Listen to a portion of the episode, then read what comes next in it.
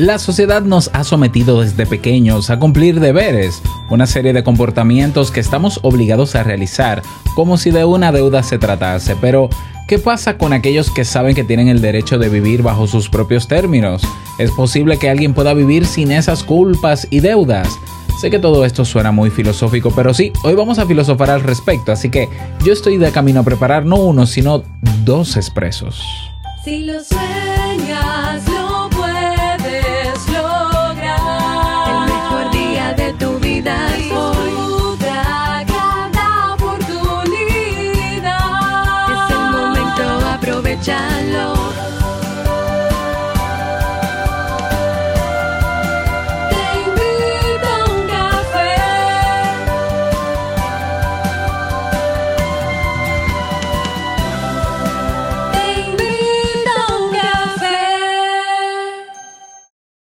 Y ahora contigo, Robert Sasuki, consultor en desarrollo humano y emprendimiento.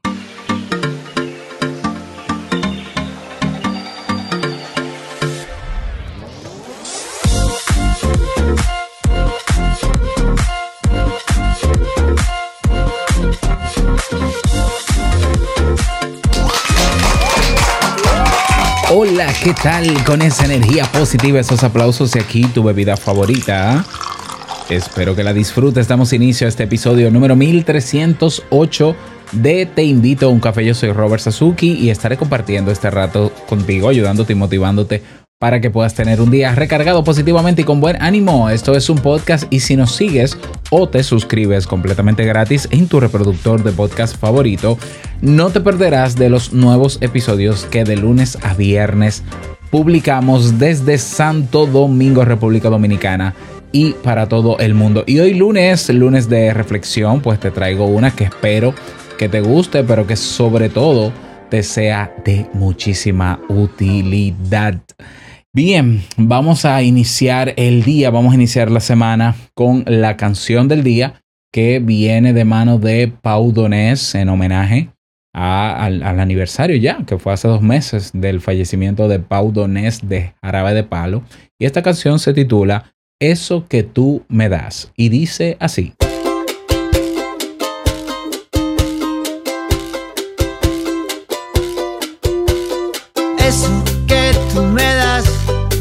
Mucho más de lo que pido. Todo lo que me das es lo que ahora necesito. Eso que tú me das no creo lo tenga merecido. Por todo lo que me das te estaré siempre agradecido. Así que gracias por estar compañía. Eres lo, lo mejor que me ha dado la vida. Por todo lo que recibí, estar aquí vale la pena. Gracias a ti seguí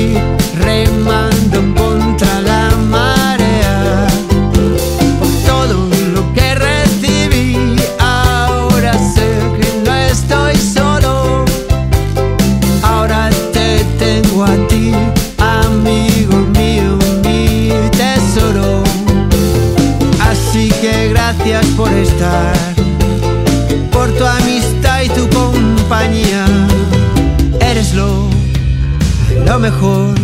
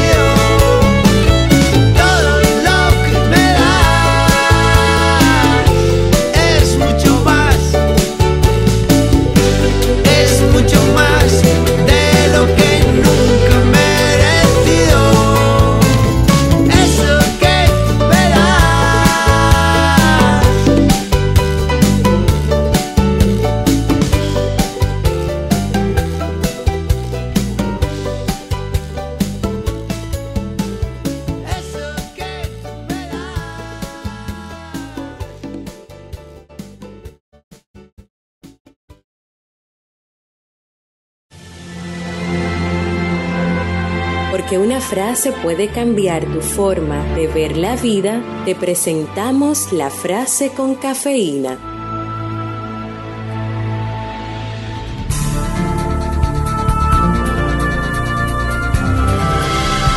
El miedo es terrible, bloquea la libertad de ser tú mismo. Me aterra ver a la gente que tiene miedo a la vida, a querer y a que le quieran.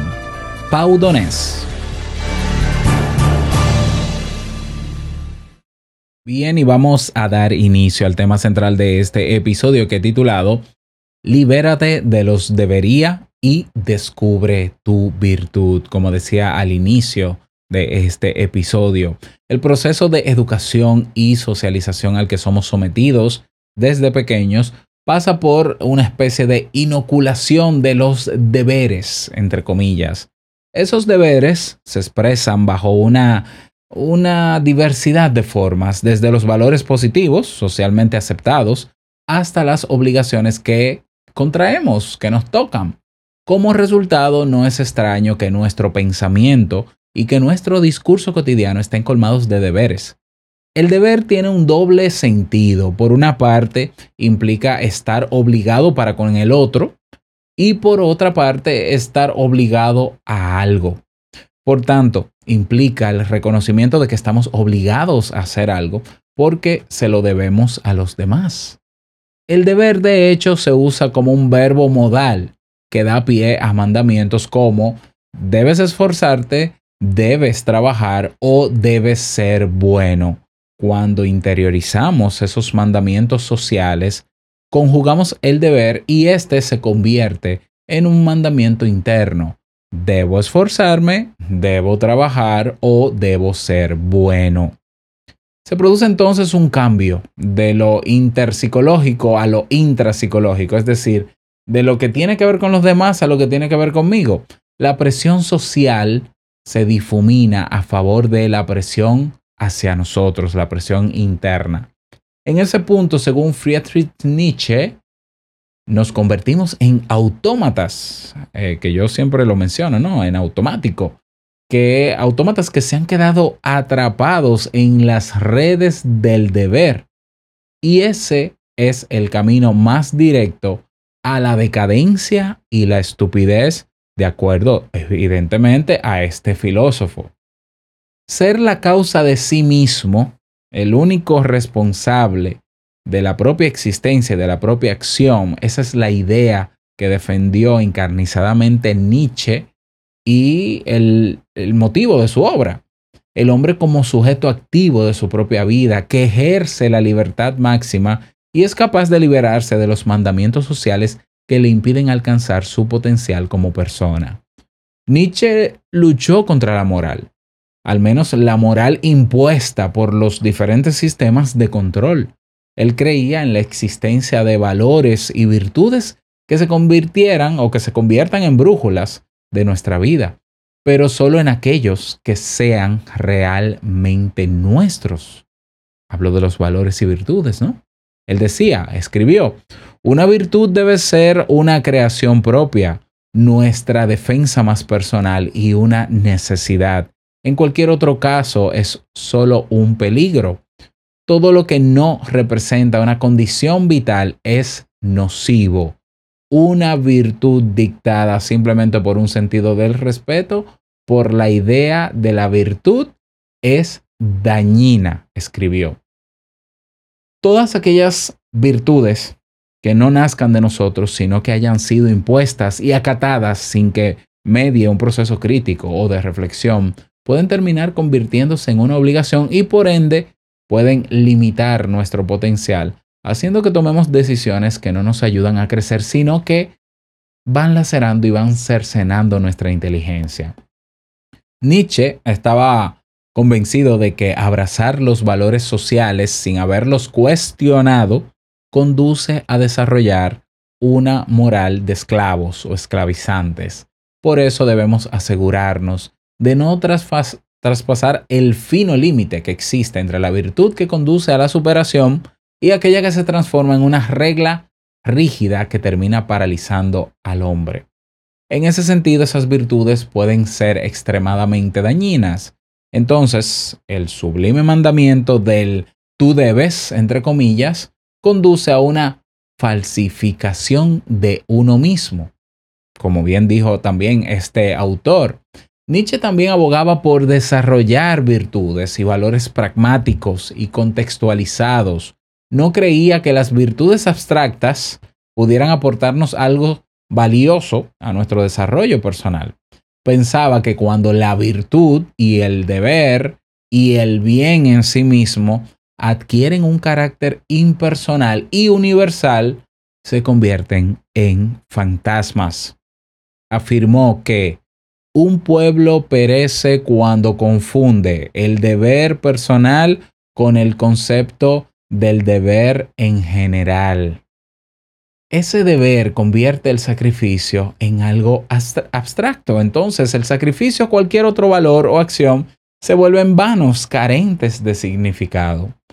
Como antídoto propuso que cada persona descubra su virtud por sí sola, porque esta debe ser el resultado de una profunda decisión personal. Y para ello primero debemos realizar un ejercicio de introspección, de análisis interno, que implica reconocer y aceptar las sombras y luces que habitan en nuestro interior, aceptarlo, reconocerlo, de manera que podamos unificar nuestros impulsos y deseos. Solo entonces podremos desarrollar unos valores personales que no estén en continuo conflicto con nuestra esencia. Te cuento una experiencia que tuve hace muchos años y era muy, muy frecuente. De hecho, el paradigma de la, de la terapia cognitivo-conductual habla del el proceso de librarnos, o, o sí, los ejercicios para librarnos de los tendría que o los debería, ¿ya? no hay elemento más frustrante que el saber que yo tengo que hacer las cosas porque debo, porque tengo, ¿ya? Cuando yo quizás no estoy de acuerdo con hacer eso, cuando yo quizás no estoy conforme con hacer eso. Y ese es, ese es un diálogo interno, esa, esa expresión interna que tenemos de que no, es que, es que yo tengo el deber de hacer eso, yo tengo el deber porque la sociedad está esperando eso de mí, porque mi familia está esperando eso de mí, porque así me formaron mis padres, porque así son mis valores religiosos, es frustrante cuando choca con nuestra esencia misma. ¿Por qué? Porque en el fondo muchos de esos debería nosotros no quisiéramos que sucedan o quisiéramos que sucedan de otra manera. Entonces el conflicto que lleva a muchas personas en ocasiones, ¿no? A terapia es la frustración que les causa no poder cumplir con esos debería cuando en el fondo no quisieran ni siquiera cumplirlos. Lo ves. Entonces, esto va en consonancia con lo que menciona Nietzsche. Continúo. Encontrar esos valores, los propios, los tuyos, diseñados por ti, aceptando primero y reconociendo tus luces y sombras, también implica enfrentarse al pasado sin resentimientos e incluso recrearlo, cambiándole el sentido, pero siempre teniendo en cuenta el carácter de todo sentido es creación provisional sin garantías ni seguridades y toda creación responsabilidad y sin riesgo y riesgo, perdón, sin juicio final, como escribiera el mismo filósofo. Eso significa tanto, eso significa tanto aceptar nuestro yo pasado como la incertidumbre de lo que puedo ser yo en el futuro. Esa visión de este filósofo nos convierte en espíritus libres, personas maduras que no están esclavizadas por una herencia del pasado, una herencia de familia, una herencia social, pero también personas que no temen al futuro. Sin embargo, ni siquiera en ese punto podemos bajar la guardia porque siempre podemos quedarnos atrapados en la telaraña de los valores que construimos sin cuestionarlos más adelante y volvernos otra vez rígidos. Entonces, cuidemos de que esos valores que construimos no se conviertan en nuestra vanidad, en nuestro adorno y vestido de gala, en nuestra limitación en nuestra estupidez, advirtió Nietzsche. El espíritu libre es, por tanto, el de quien se esfuerza por cultivar su propia virtud, es decir, lo que hace, lo que quiere hacer en armonía con su naturaleza misma. Valga el pleonasmo, ¿no? Con su naturaleza. Pero también el espíritu libre es quien logra liberarse de sí mismo y que por tanto es una persona consciente de que todo está en permanente cambio, incluidos sus valores y virtudes. ¿Recuerdas cuando hablaba en el último episodio, en el, en el anterior a este, ¿no? que hablaba de la importancia de tolerar eh, los puntos de vista de los demás, que hayan personas que sean asertivas, otros no, que hayan personas críticas y otros que no, y que tampoco lo quieran ser? Bueno, eh, hablaba de eso mismo, ¿no? O sea, hay personas, lo decía y simplemente lo refresco, hay personas que piensan que son sus valores y que son sus virtudes, pero es que no, o sea, los valores y las virtudes y los principios son construcciones que hacemos nosotros, que podemos simplemente renegar de esos que nos traspasan generacionalmente o a través de la familia o de la sociedad también, ya a veces cierto patriotismo que nos nos quieren inyectar, también es liberarnos de eso y nosotros crear nuestra propia estructura y sistema de valores. Pero una estructura y sistema de valores que puede ir cambiando con el tiempo y yo no dejo de ser persona ni dejo de ser quien soy si yo en meses, años, decido volver a cuestionar las virtudes, los valores, los principios y las creencias que tengo yo no dejo de ser quien soy. Yo sigo siendo yo, crítico, y que cada cierto tiempo, pues, se reafirma en algunas cosas y simplemente cambia otras. Y no pasa nada. Y no está mal. ¿Mm? O sea, no tiene por qué estar mal. Malo es que todo eso que yo estoy haciendo haga daño, un daño real a mí o a otros. Pero si no me hace daño a mí, no hace daño a otros, no le hace daño tampoco a la mente el que yo cuestione lo que yo mismo pienso, porque recuerda que el, que el pensamiento es un producto simplemente de lo que somos. Es un, es un, es un, vamos, un producto no, es un recurso. O sea, la mente, por decirlo metafóricamente, es un recurso con el que contamos, como los sentimientos. Los pensamientos, sentimientos son recursos. Nosotros hacemos el uso que querramos de ellos, pero nosotros no somos ellos. Así que bueno, esa es la reflexión para el día de hoy.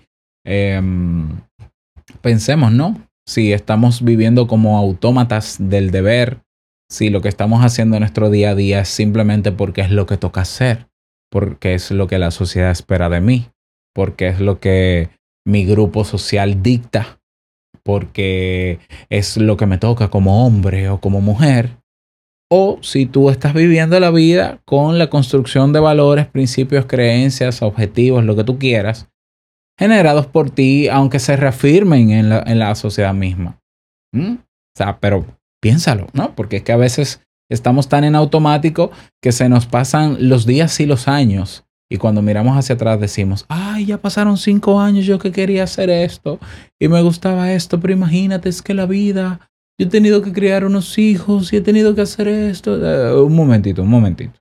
Usted pudo detenerse en algún momento del camino y pensar por qué está haciendo lo que hace. ¿Por qué estás haciendo lo que hace? Esa es una buena pregunta para hacerse el día de hoy, que tenemos el paso de una tormenta, por cierto, aquí en República Dominicana y en el Caribe.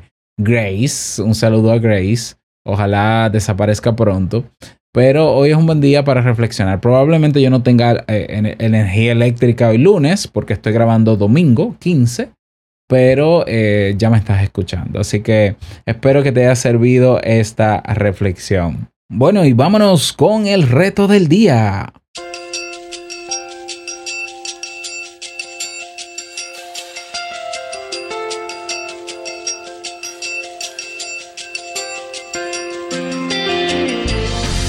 Evidente, el reto para el día de hoy es que te tomes un momentito, 5 o 10 minutos, para pensar si la vida que estás viviendo es la que tú quieres vivir. ¿Y por qué estás haciendo lo que estás haciendo? Piénsalo. ¿Lo haces por ti o simplemente porque es tu deber? Y si la respuesta tiene que ver con no quiero hacerlo o me gustaría hacer otra cosa, eh, comienza a trabajar en ese plan para que te acerques a vivir la vida que tú quisieras vivir como tú quieras vivirla. Ese es el reto que te dejo para el día de hoy. No es fácil, lo sé, haz un poquito, pero si quieres compartirlo conmigo ya sabes dónde encontrarme.